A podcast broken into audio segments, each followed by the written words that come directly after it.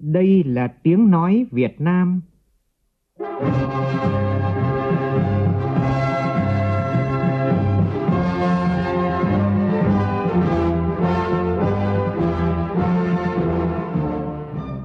là tiếng nói Việt Nam, phát thanh từ Hà Nội, thủ đô nước Cộng hòa xã hội chủ nghĩa Việt Nam.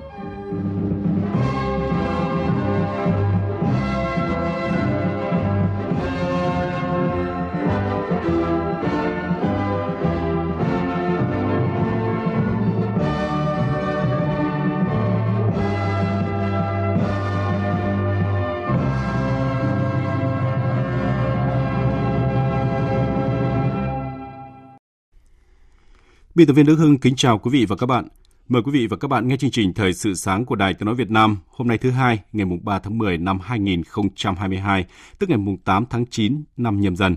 Chương trình Thời sự sáng nay có những nội dung đáng chú ý sau đây.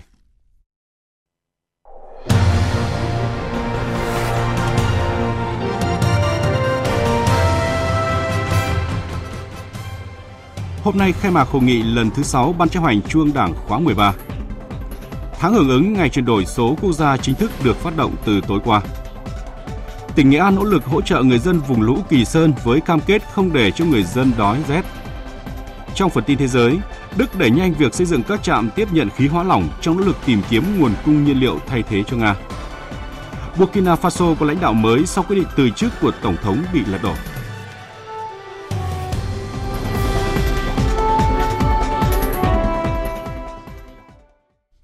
Bây giờ là nội dung chi tiết.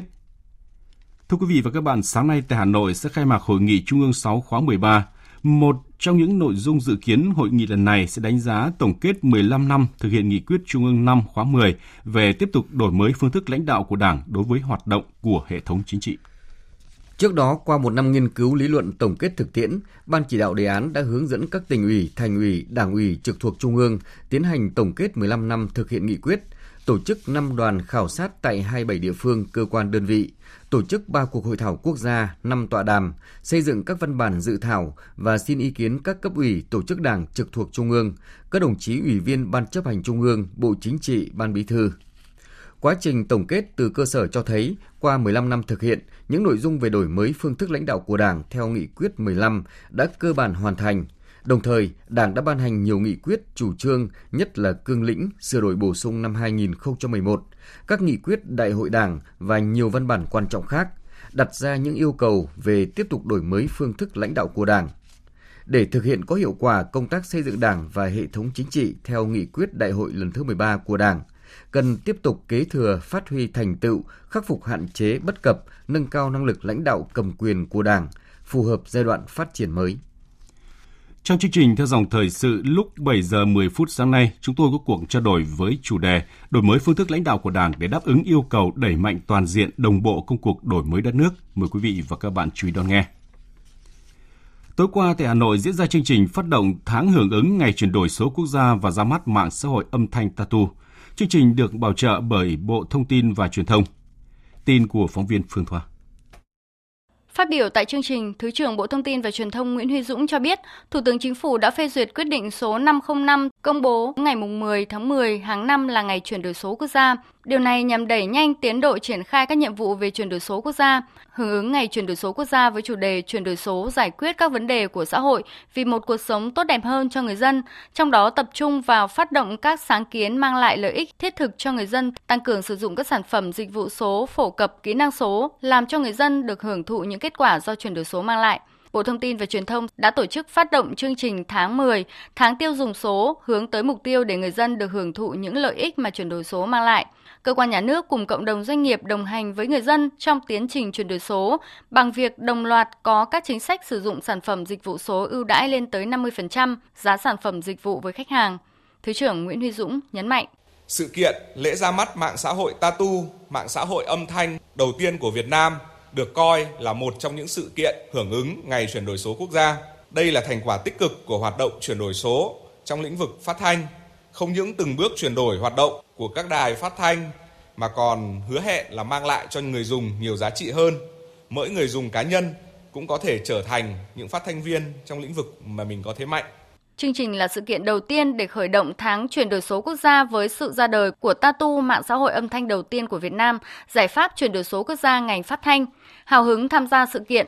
bạn Nguyễn Thùy Dương ở Hà Nội chia sẻ. Mình nghĩ là khi mà công nghệ ngày càng phát triển thì việc chuyển đổi số trong các hoạt động là điều rất là cần thiết và mình rất là mong chờ các hoạt động mua sắm trên các nền tảng trực tuyến thì mình cũng rất là tự hào khi mà được chứng kiến một lễ ra mắt của nền tảng âm thanh đầu tiên ở Việt Nam. Mình rất là mong chờ được tham gia và sử dụng nền tảng này.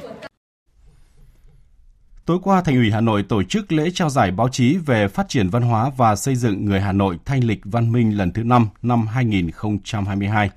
Tin của phóng viên Nguyễn Hằng. Ban tổ chức giải đã tiếp nhận được 265 tác phẩm của 40 đơn vị cơ quan báo chí, trong đó có 96 tác phẩm báo in, 113 tác phẩm báo điện tử, 17 tác phẩm phát thanh, 39 tác phẩm truyền hình.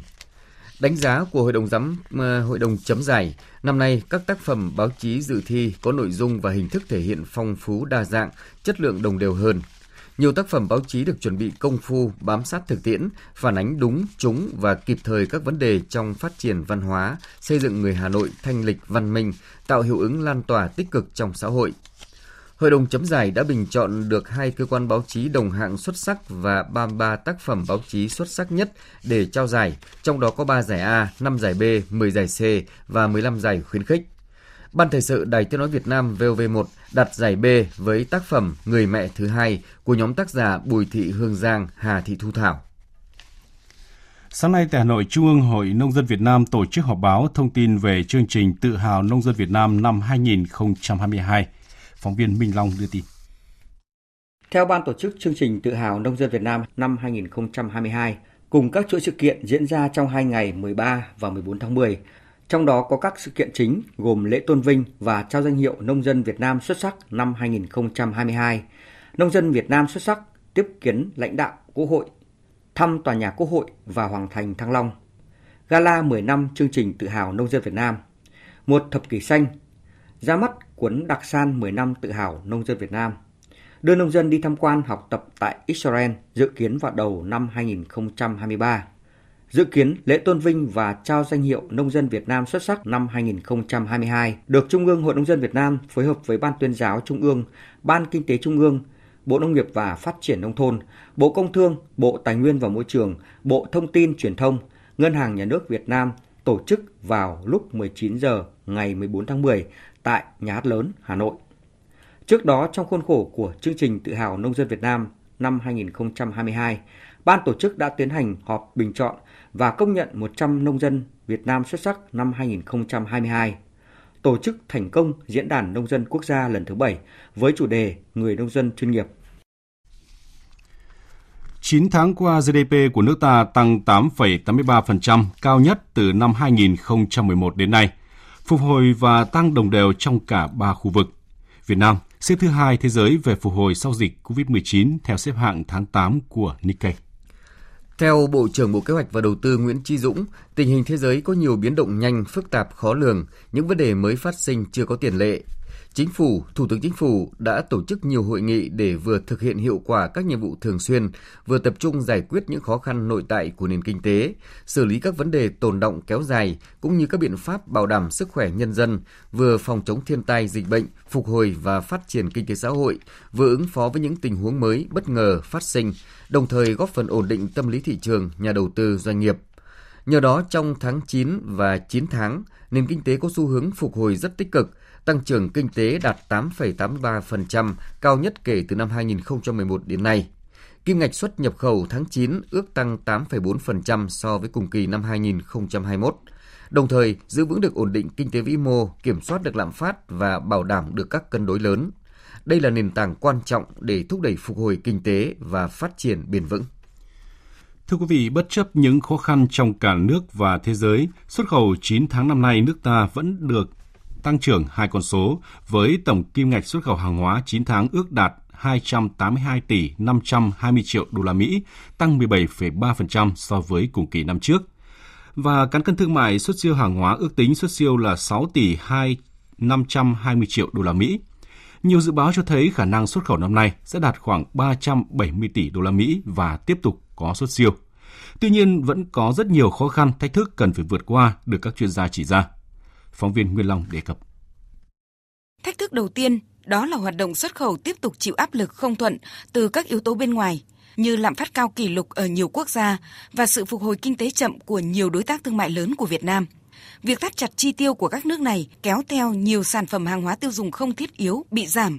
Đã có tình trạng đơn hàng xuất khẩu giảm mạnh ở nhiều doanh nghiệp dệt may, da giày, đồ gỗ và sản xuất hàng thủ công mỹ nghệ xuất khẩu những tháng gần đây. Và dự báo khó khăn thiếu đơn hàng có thể còn kéo dài đến hết quý 2 năm sau. Theo chuyên gia kinh tế tiến sĩ Lê Đăng Doanh, để đạt được mục tiêu xuất khẩu của cả năm nay, các doanh nghiệp ngành hàng cần tiếp tục nỗ lực hơn nữa, trong đó cần quan tâm đến các thị trường mới, nhất là những thị trường có tiêu chuẩn cao trong khối Liên minh châu Âu EU, trong khu vực thị trường châu Á Thái Bình Dương để có thể tận dụng cơ hội từ các hiệp định thương mại tự do FTA mà chúng ta đã ký kết và có hiệu lực. Các doanh nghiệp phải phối hợp với lại các cái cơ quan nghiên cứu để xác định rõ khả năng thị trường nào có sức mua thì vẫn có cái cơ hội, nhưng mà không còn là những cái cơ hội truyền thống, mà đây là những cái cơ hội mới. Và có cơ hội ấy thì phải tranh thủ tận dụng ngay, bởi vì các nước khác cũng đang rất nhanh tay vào. Thí dụ như hiện nay, cơ hội hợp tác với lại Ấn Độ, đấy là một trong cơ hội có thực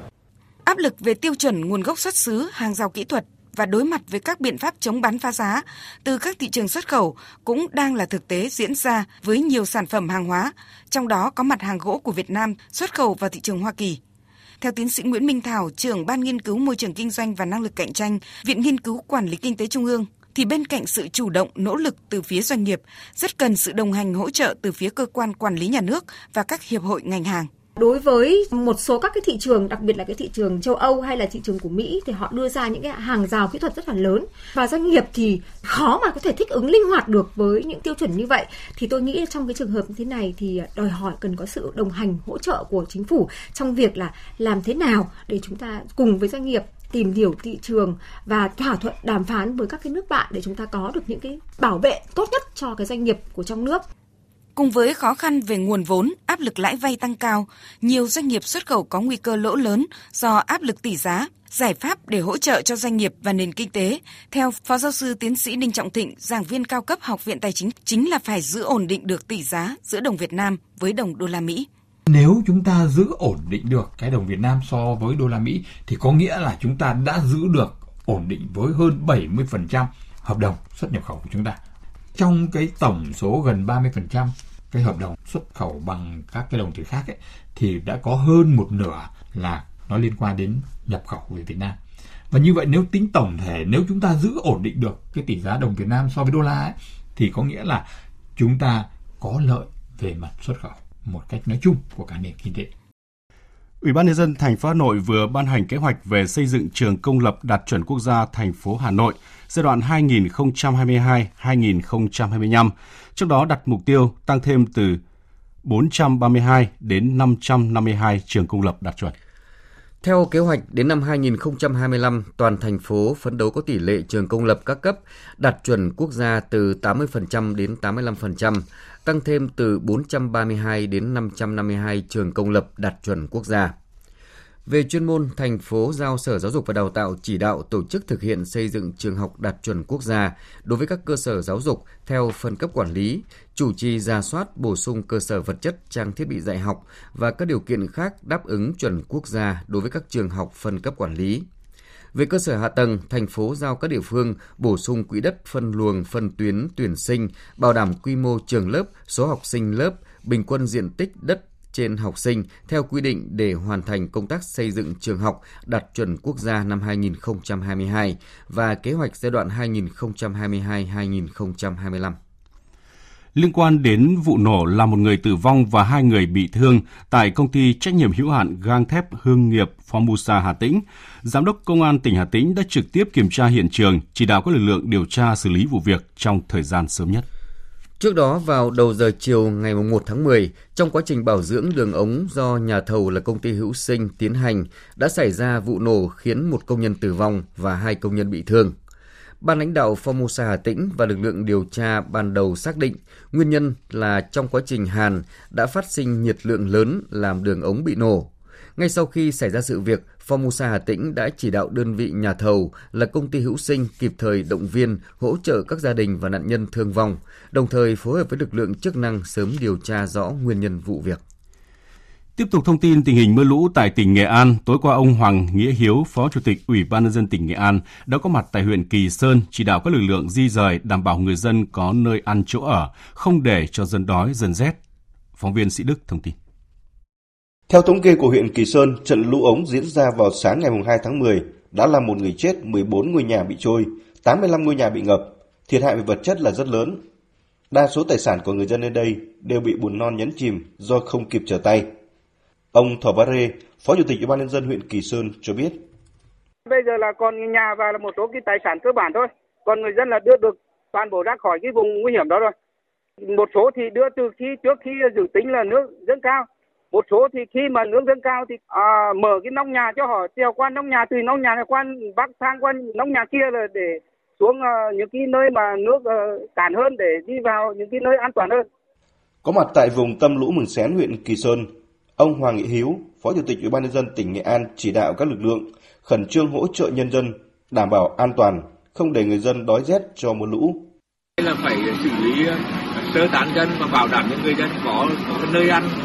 nơi ở, không để người dân đói, không để người dân rét và có cái nơi nghỉ ngơi, bảo đảm an toàn cho tuyệt đối cho người dân trong đêm nay đã. Và sáng mai thì điều động lực lượng địa phương khoảng kể cả công an, quân đội, dân quân tự vệ và ở địa phương khoảng 300 chiến sĩ để hỗ trợ người dân cùng vét bùn ra khỏi nhà để tận dụng những cái vật dụng đã còn sử dụng được để mình ờ, có thể hạn chế thiệt hại. Còn tại Yên Bái, nhiều nơi tiếp tục có mưa, mưa vừa, có nơi mưa to đến rất to và rông. Mưa lũ làm một người chết, 15 nhà hư hại và một số tuyến đường giao thông bị ảnh hưởng.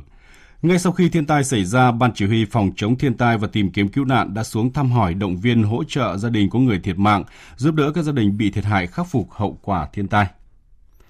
Dự báo hôm nay không khí lạnh yếu tăng cường xuống nước ta, sau đó khoảng ngày mùng 6 mùng 7 tháng 10 này thì thêm một đợt không khí lạnh yếu tăng cường. Dự báo miền Bắc mưa nhiều trong những ngày nửa đầu tháng 10. Mặc dù các đợt không khí lạnh đầu mùa chưa gây rét nhưng gây mưa cho các tỉnh miền Bắc và Bắc Trung Bộ. Còn bây giờ là thông tin chi tiết thời tiết nước ta ngày hôm nay với biên tập viên Hải Yến.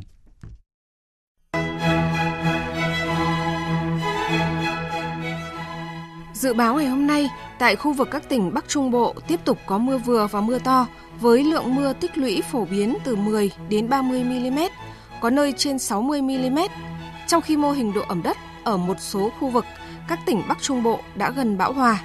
nguy cơ xảy ra lũ quét trên các sông, suối nhỏ, sạt lở đất trên sườn dốc, sụt lún đất tại khu vực Bắc Trung Bộ, gồm các tỉnh Thanh Hóa, Nghệ An, Hà Tĩnh. Như vậy là miền Trung còn phải đối mặt với lũ quét, ngập úng và sạt lở đất tiếp theo. Mưa lớn xảy ra ở khu vực từ Nghệ An đến Quảng Trị có khả năng kéo dài đến ngày 5 tháng 10. Các khu vực khác, Bắc Bộ, Tây Nguyên và Nam Bộ ngày hôm nay có mưa, mưa rào rải rác. Trong mưa rông có khả năng xảy ra lốc xét và gió giật mạnh. Mưa rông ở khu vực Nam Trung Bộ, Tây Nguyên và Nam Bộ có khả năng còn kéo dài trong nhiều ngày tới.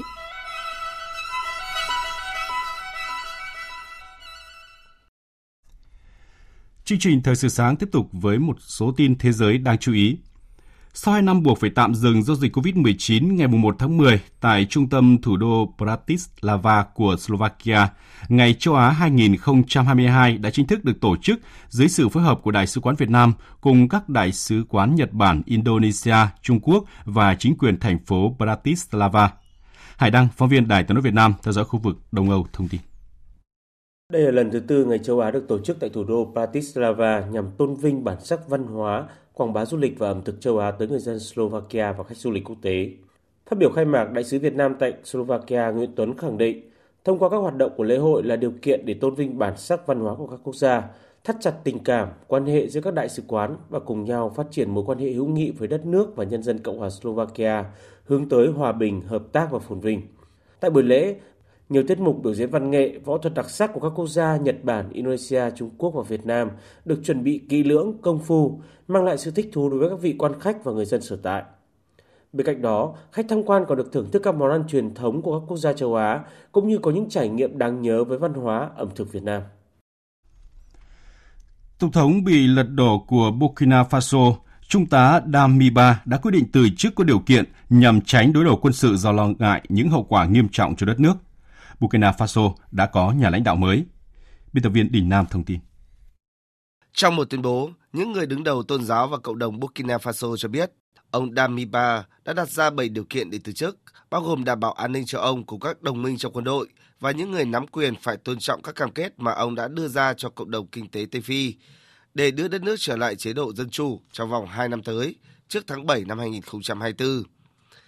Ngay lập tức, lực lượng đảo chính tại Burkina Faso đã chấp nhận việc từ chức của ông Damiba và có thông báo quan trọng trên truyền hình ủng hộ đại úy Ibrahim Traoré điều hành đất nước cho đến khi có một tổng thống của Burkina Faso được lực lượng tích cực quốc gia bầu chọn và tuyên thệ nhậm chức la suspension de la Constitution. Xem xét hiến pháp bị đình chỉ, các điều khoản pháp luật, đại úy Ibrahim Traoré đang phụ trách các vấn đề hiện tại của đất nước cho đến khi Tổng thống Burkina Faso tuyên thệ nhậm chức do các lực lượng tích cực của quốc gia chỉ định. Cộng đồng kinh tế Tây Phi cũng xác nhận các nước đang ghi nhận quyết định từ chức của Tổng thống bị lật đổ Damiba sau những căng thẳng chính trị trong nội bộ các lực lượng vũ trang Burkina Faso.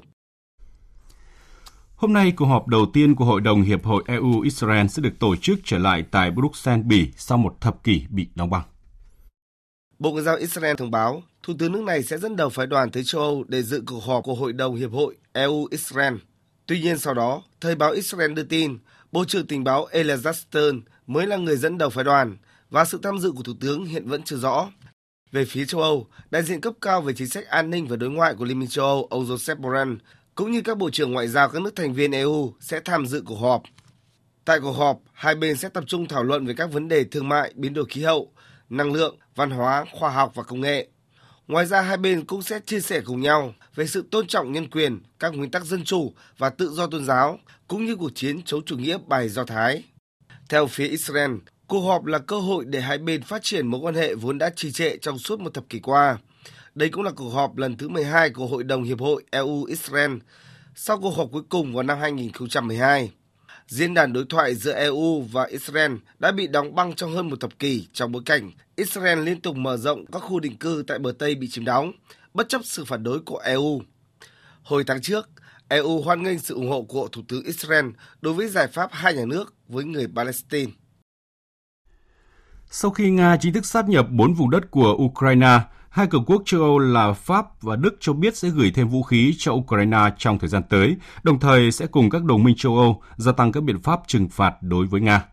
Mạnh Hà, phóng viên cơ quan thường trú Đài tiếng nói Việt Nam tại Pháp đưa tin. Văn phòng Tổng thống Pháp cho biết, ông Emmanuel Macron hôm qua đã có cuộc điện đàm với người đồng cấp Ukraine Volodymyr Zelensky trong cuộc điện đàm, ông Macron khẳng định sẽ duy trì sự hỗ trợ lâu dài cho Ukraine. Các báo Pháp đăng tải thông tin Pháp sẽ cung cấp thêm từ 6 đến 12 khẩu pháo tự hành Caesar cho Ukraine. Đây là số vũ khí hiện không nằm trong biên chế của quân đội Pháp, mà là một đơn đặt hàng ban đầu được lên kế hoạch trang bị cho quân đội Đan Mạch. Kể từ khi chiến sự xảy ra, Pháp đã cung cấp khoảng 20 khẩu pháo tự hành Caesar cho quân đội Ukraine. Cũng trong ngày hôm qua, Bộ trưởng Quốc phòng Đức thông báo đã cùng Đan Mạch và Na Uy thống nhất chi 92 triệu euro để mua 16 khẩu pháo tự hành Zuzana 2 do Slovakia sản xuất để gửi đến Ukraine. Số vũ khí này dự kiến sẽ được giao cho Ukraine vào năm 2023. Dù khẳng định sẽ cùng các đồng minh NATO tăng cường hỗ trợ, nhưng Đức đến nay vẫn từ chối Ukraine về yêu cầu cung cấp xe tăng Leopard do lo ngại bị kéo vào cuộc xung đột. Đức đang xây dựng trạm tiếp nhận khí hóa lỏng đầu tiên ở cuối cảng Wilhelmshaven trên bờ biển Bắc Công trình quan trọng này nằm trong nỗ lực tìm kiếm nguồn cung nhiên liệu thay thế của Nga. Dự kiến từ mùa đông này, trạm tiếp nhận có thể cung cấp lượng khí đốt tương đương khoảng 20% lượng khí đốt nhập khẩu từ Nga gần đây. Đến năm 2030, địa điểm này dự kiến sẽ được chuyển đổi thành điểm tiếp nhận khí hydro xanh được sản xuất từ năng lượng tái tạo, nằm trong kế hoạch chuyển đổi năng lượng mà Berlin đang theo đuổi. Công trình tại Wilhelmshaven chỉ là một trong số 6 dự án tương tự trị giá hàng tỷ đô la Mỹ của chính phủ Đức nhằm tìm nguồn cung nhiên liệu thay thế. Tất cả hệ thống dự kiến có thể cung cấp khoảng 25 tỷ mét khối khí mỗi năm, gần bằng 50% công suất của đường ống phương Bắc 1. Chương trình thời sự sáng nay tiếp tục với một số thông tin thể thao.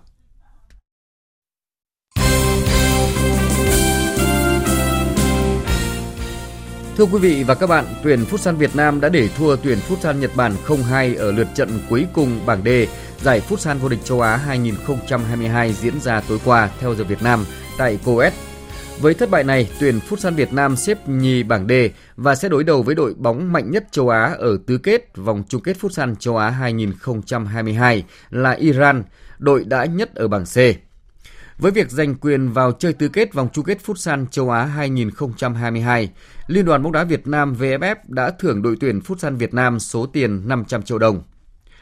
Tại vòng 9 giải ngoại hạng Anh, Manchester City đã nhấn chìm Manchester United với tỷ số hủy diệt 6-3 trong trận đấu tối qua theo giờ Việt Nam mà Erling Haaland và Phil Foden thay nhau tỏa sáng với những cú hat-trick. Đè bẹp Manchester United với tỷ số 6-3, Manchester City bám đuổi ngôi đầu của Arsenal với chỉ một điểm kém hơn, trong khi Man ờ, United rơi xuống vị trí thứ 6 với 12 điểm, ghi 11 bàn nhưng đã thủng lưới 14 lần. Ở trận đấu diễn ra dạng sáng nay theo giờ Việt Nam, Leeds United và Aston Villa đã có kết quả hòa một đều. Còn tại giải vô địch quốc gia Italia, Juventus có chiến thắng 3-0 trước Bologna. Tiếp tục chương trình là những thông tin thời tiết đáng chú ý. Dự báo thời tiết Phía Tây Bắc Bộ nhiều mây, ngày có mưa rào rải rác và có nơi có rông, đêm có mưa rào và rông vài nơi, riêng Hòa Bình sáng có mưa vừa và rông, nhiệt độ từ 22 đến 31 độ, có nơi cao nhất trên 31 độ. Phía Đông Bắc Bộ nhiều mây có mưa rào rải rác và có nơi có rông. Riêng khu vực Nam Đồng Bằng sáng có mưa vừa, có nơi mưa to và rông. Gió đông đến đông nam cấp 2, cấp 3. Nhiệt độ từ 23 đến 31 độ.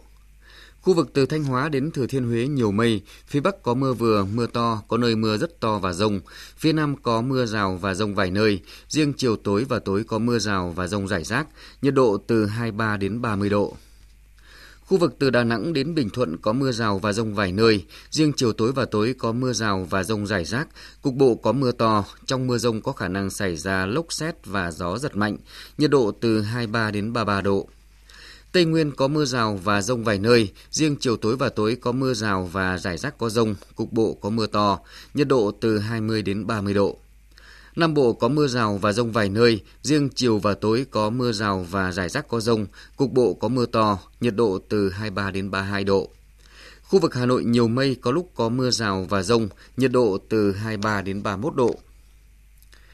Tiếp theo là dự báo thời tiết biển.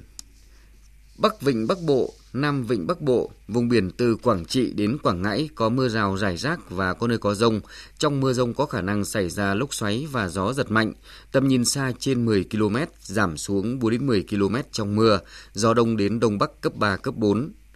Vùng biển từ Bình Định đến Ninh Thuận, vùng biển từ Cà Mau đến Kiên Giang có mưa rào và rông rải rác. Trong mưa rông có khả năng xảy ra lốc xoáy và gió giật mạnh. Tầm nhìn xa trên 10 km, giảm xuống 4 đến 10 km trong mưa, gió nhẹ.